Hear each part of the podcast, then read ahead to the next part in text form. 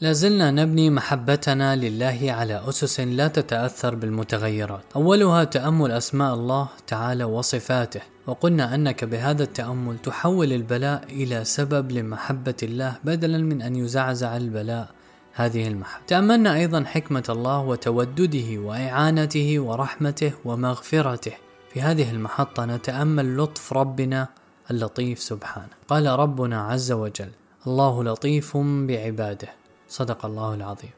مهما اشتد بلاؤك فلا بد أن ترى من ربك تعالى لطفا فيه إن أحسنت الظن به تعالى.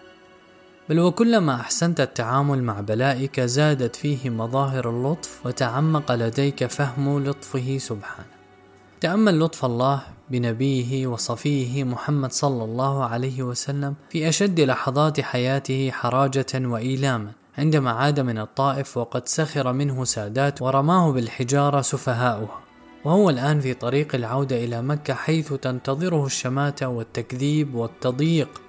وقد ماتت الوفية العطوف خديجة رضي الله عنها. وعمه أبو طالب الذي كان يحمي النبي ويفديه بنفسه وأولاده. وزاد الألم أن أبا طالب مات كافرا. لم يعد لرسول الله في مكة مأوى ولا منع. وكان هذا كله بعد عشر سنوات من البعثة. أصحابه فيها يعذبون ويشردون ويقتلون ولا يدري النبي صلى الله عليه وسلم كم ستمتد هذه المعاناة.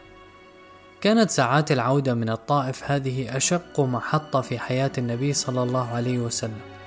وصفها النبي بقوله لأمنا عائشة في الحديث المتفق عليه فانطلقت وأنا مهموم على وجهي فلم أستفق إلا وأنا بقرن الثعالب. قرن الثعالب منطقة تبعد حوالي 35 كيلومتر عن الطائف. سار النبي هذه المسافة في حر الشمس ووحشة الصحراء دون أن يشعر بها من شدة الهم. ومع ذلك يأتي لطف الله تعالى ليخفف عن رسوله صلى الله عليه وسلم في أشد اللحظات حراجة. في هذه اللحظة كأن الله تعالى وضع الكفار جميعا في قفص الاتهام.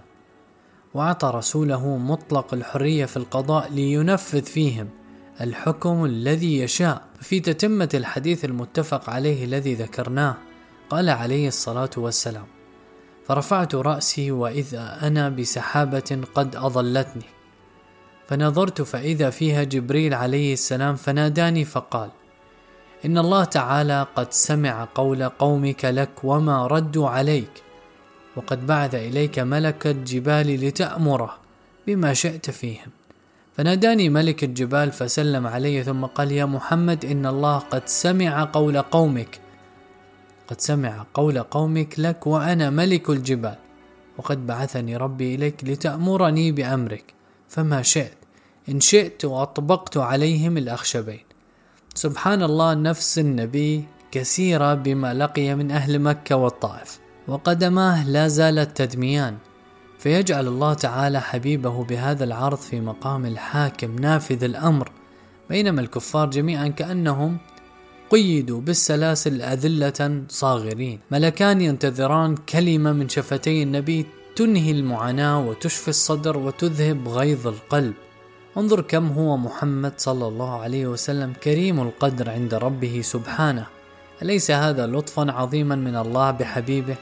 عندما يرى رسول الله قدره عند ربه ومحبة ربه له وغضبه من أجله فما كان منه صلى الله عليه وسلم إلا أن قال للملكين بمنتهى السمو الإنساني والعظمة البشرية بل أرجو أن يخرج الله من أصلابهم من يعبد الله وحده لا يشرك به شيئا أليس هذا لطفا عظيما من الله بنبيه أن يسلمه زمام الأمر ويجعله صاحب القرار؟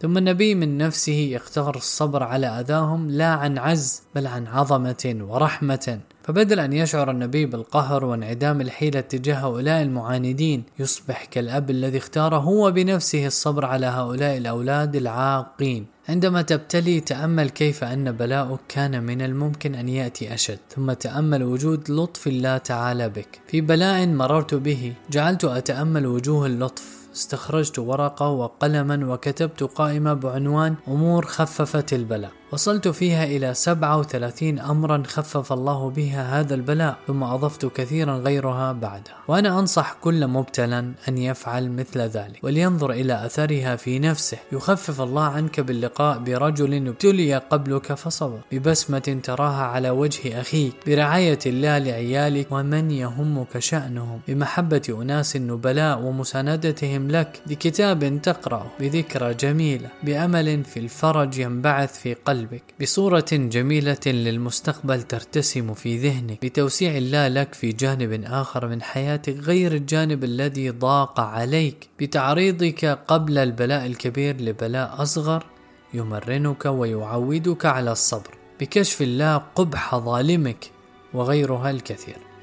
ومن لطائف اللطف الرباني أنك تكون في بلاء تضيق به ثم يأتيك بلاء آخر جديد ينغص عليك ويزيد همك أكثر فأكثر. فإذا فرج الله هذا الهم الجديد انشرح صدرك وهان عليك بلاؤك الأصلي.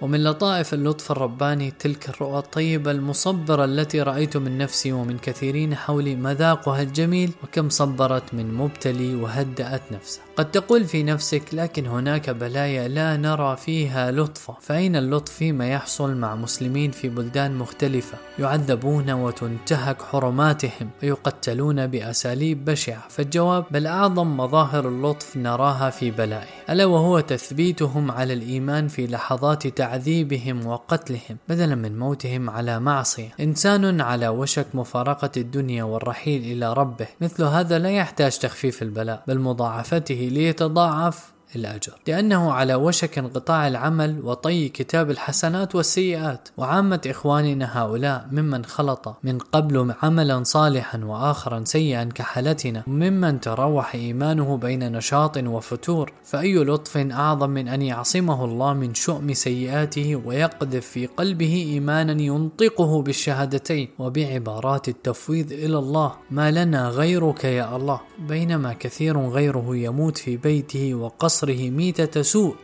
ولا يوفق للنطق بهما روى أبو نعيم في حلية الأولياء أن عمر بن عبد العزيز قال ما أحب أن تهون علي سكرات الموت لأنها آخر ما يكفر به عن المسلم.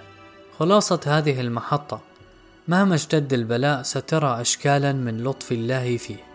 فتأملها وسيتعمق حينئذ فهمك لاسم الله اللطيف فتعيد بناء حبه سبحانه على أسس سليمة.